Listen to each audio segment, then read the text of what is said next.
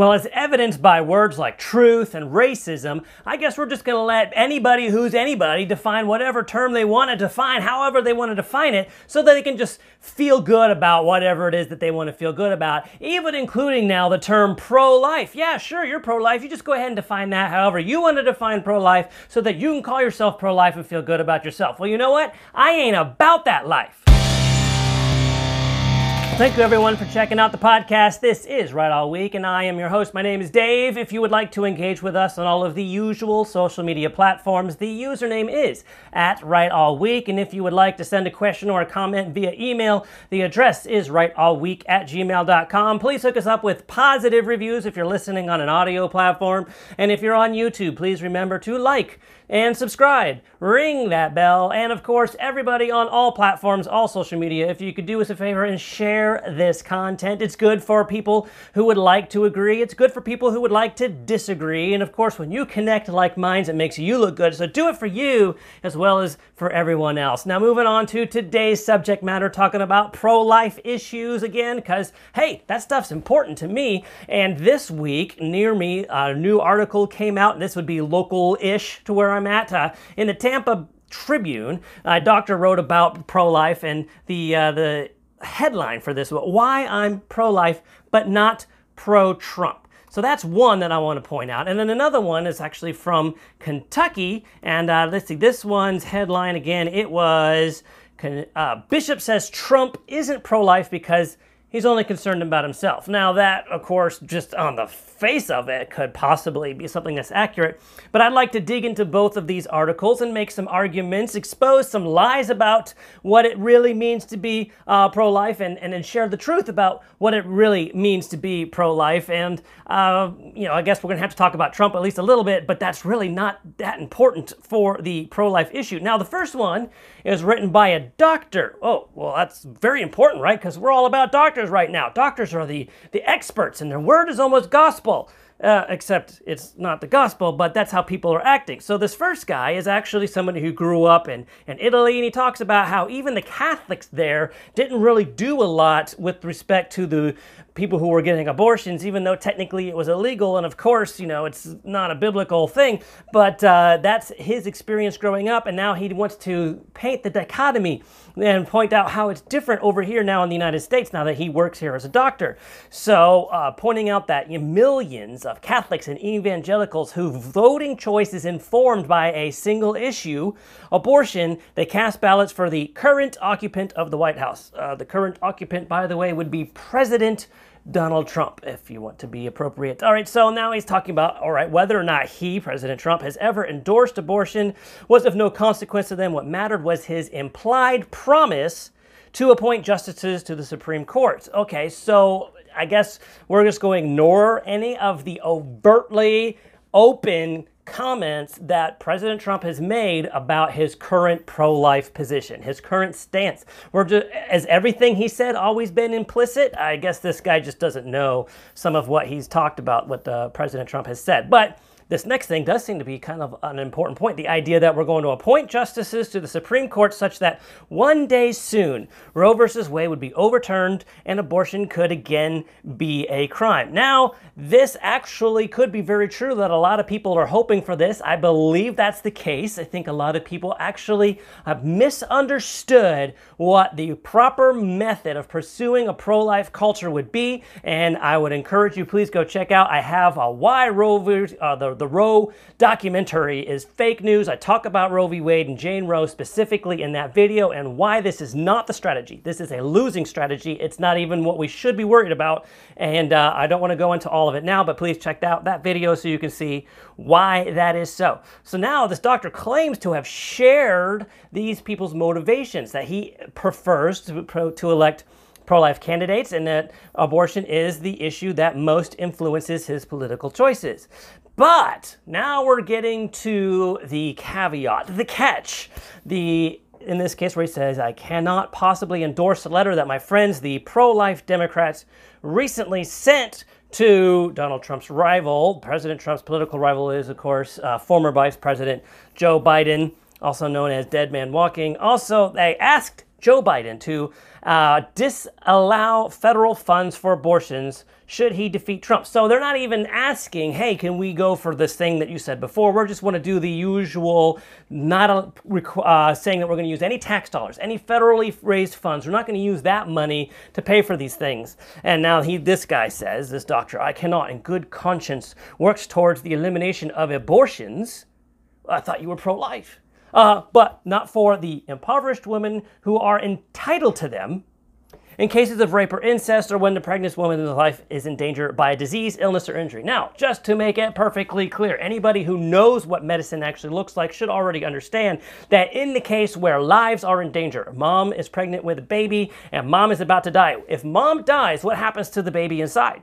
Uh, well, the baby needs mom at this point to live, right? They are uh, together in the most the, together way possible. And so it's known if mom dies, baby dies. So we're going to do whatever we have to do to try to save mom. And sometimes you can't save both. So that is a straw man. It doesn't even count, all right? If the life is endangered, we're supposed to save that life. We're supposed to save the mother. And it's kind of silly to try to suggest that we're not going to. But now, here we go to the other guys. In cases of rape or incest, well, now you have to get back to the basic definition again. What is life? Is it life in the womb? Is that a human person? Does that person have a, is that distinct from any other person? Unique? Again, I've hit these issues in previous videos, so please be sure to go and check those out.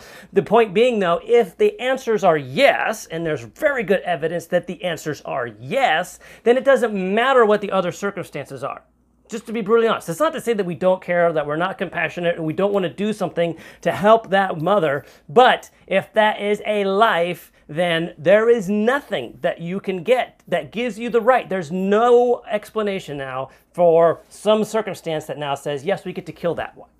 So, no, actually, the guy's not really pro-life. Not really, not honestly. And that points out my uh, something else I want to hit right here, this idea that we call them pro-life Democrats. Well, pretty much anybody who calls himself a Democrat, doesn't matter what other term they want to attach to it, they're Democrats first.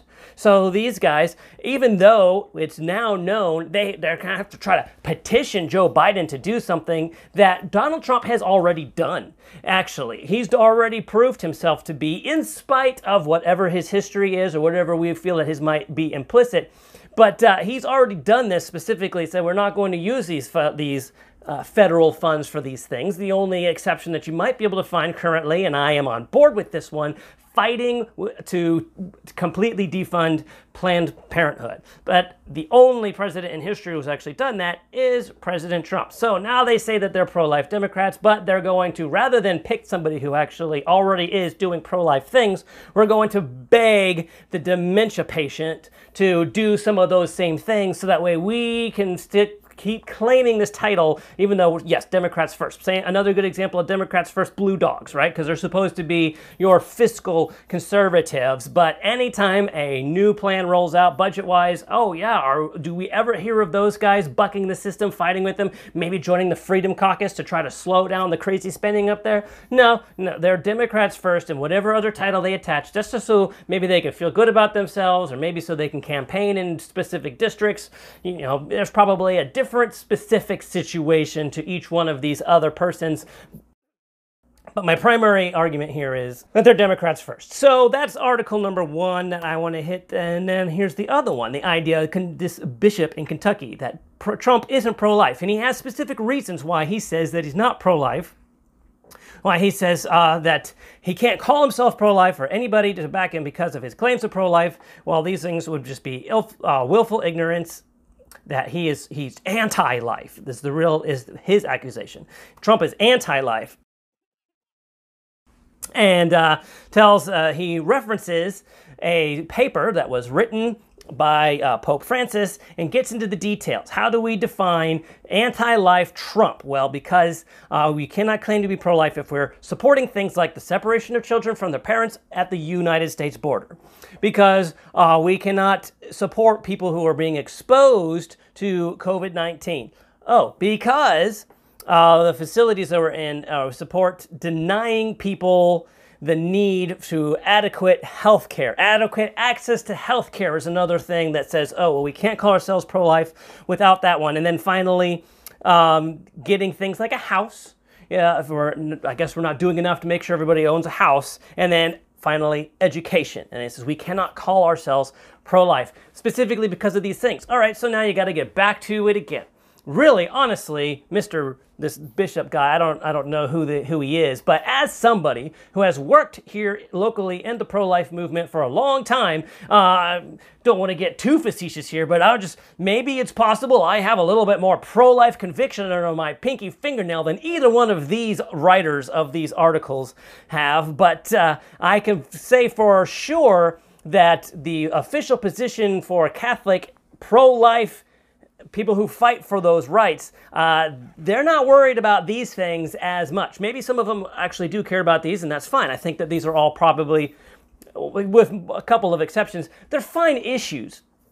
But to put them on the level with what most of my Catholic friends in the pro life movement are fighting for the ending of abortion, and several of them also don't like the death penalty. So they would just prefer everybody be naturally born and everybody would naturally die, and there's no right in human, nobody gets a human right to go and kill another human, and that's their official position. So again, looking at that position, biblically, obvious, anybody who studied their Bible, I want to say it's obvious obvious because it's obvious to me, but that you can't find a biblical support for a pro choice, as they would like to call themselves, uh, which is basically just child sacrifice. You can't justify that using scripture. Scripture is clearly pro life. God is the one who is knitting people together in the womb, as it tells us. So you don't want to go in there and interrupt God's creativity because, oh, circumstances.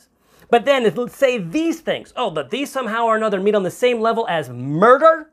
Really, honestly, murder, these are as important whether or not families get to stay together at the border. Oh, well, let's be honest. One of the primary reasons that we're actually doing this is because it's hard for people to know if they're just sneaking across the border, are you even a real legitimate family?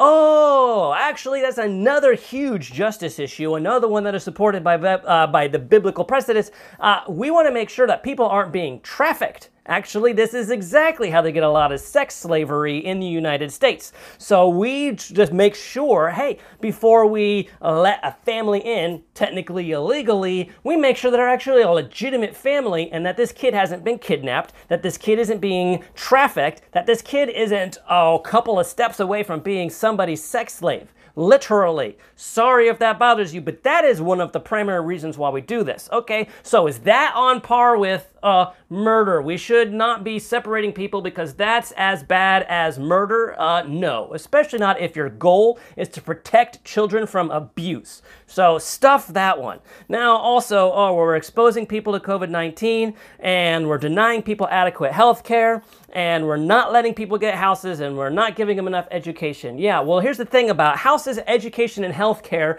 you can't pursue those things if you're dead. All right, if you've been murdered, then obviously none of those things matter to you. So I'm sorry, I'm not willing to put them on the same level. Those are not pro life arguments. Those could be good arguments after, but if you're still concerned about whether or not you're alive, you're not really concerned about whether or not you get enough education. That's pretty much this, the truth of it. And back to the other thing, another, you don't make exceptions uh, for rape and incest. Now, here's the other thing that's actually really curious to me because our president, President Trump, that was one of his official positions originally. He didn't want to remove the caveats for rape and incest, which gave conservatives and biblical persons like myself a legitimate criticism to say, well, is he actually as pro life as we want him to be? But these guys, both of them, want to go after our, who is probably, even though he had that caveat as he describes as his personal conviction, the president who, despite whatever rhetoric, has actually been one of the most pro life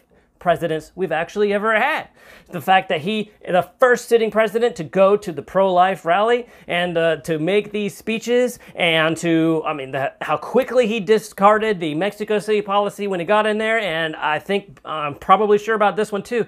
Name another president who actually did take money away from Planned Parenthood. And then, of course, all the other speeches and the ways that he's gone out to protect things like religious freedom at places where that is a part of their religious belief and to make sure that they're protected protected and are allowed to pursue those things so that people don't have to fund uh, abortifacients and other sorts of, of contraceptions that go against their biblical convictions. So uh, the fact that these guys want to go after him and say that he's not, they just basically have to be sticking their head in the sands and basically picking other things that actually are more important to them, which is why I said, you're not pro life.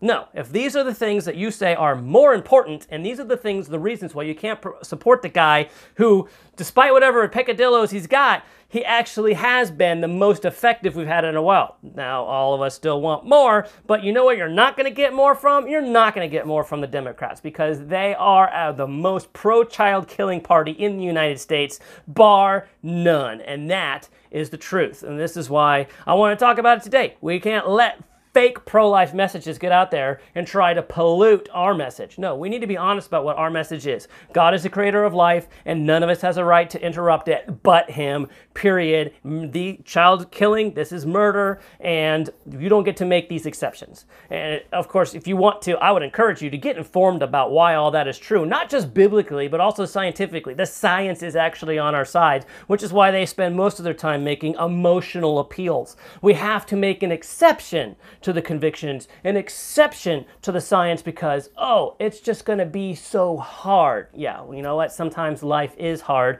and sometimes we do it to ourselves, and sometimes other people do it to us. But in both cases, you don't get to go and do something wrong, two wrongs don't make a right. And that's why what I'm telling you today is the right answer. And I just wanted to share that because I feel like that's my job. If you're finishing this video, I really appreciate you. I want to thank you for watching it. I ask that you would share it, just like I ask that you would share all the videos here. And I, of course, will invite you to come back and watch some more. Again, this is Right All Week. I am Dave, and this is where we talk about what's right, how it's right, and why it matters.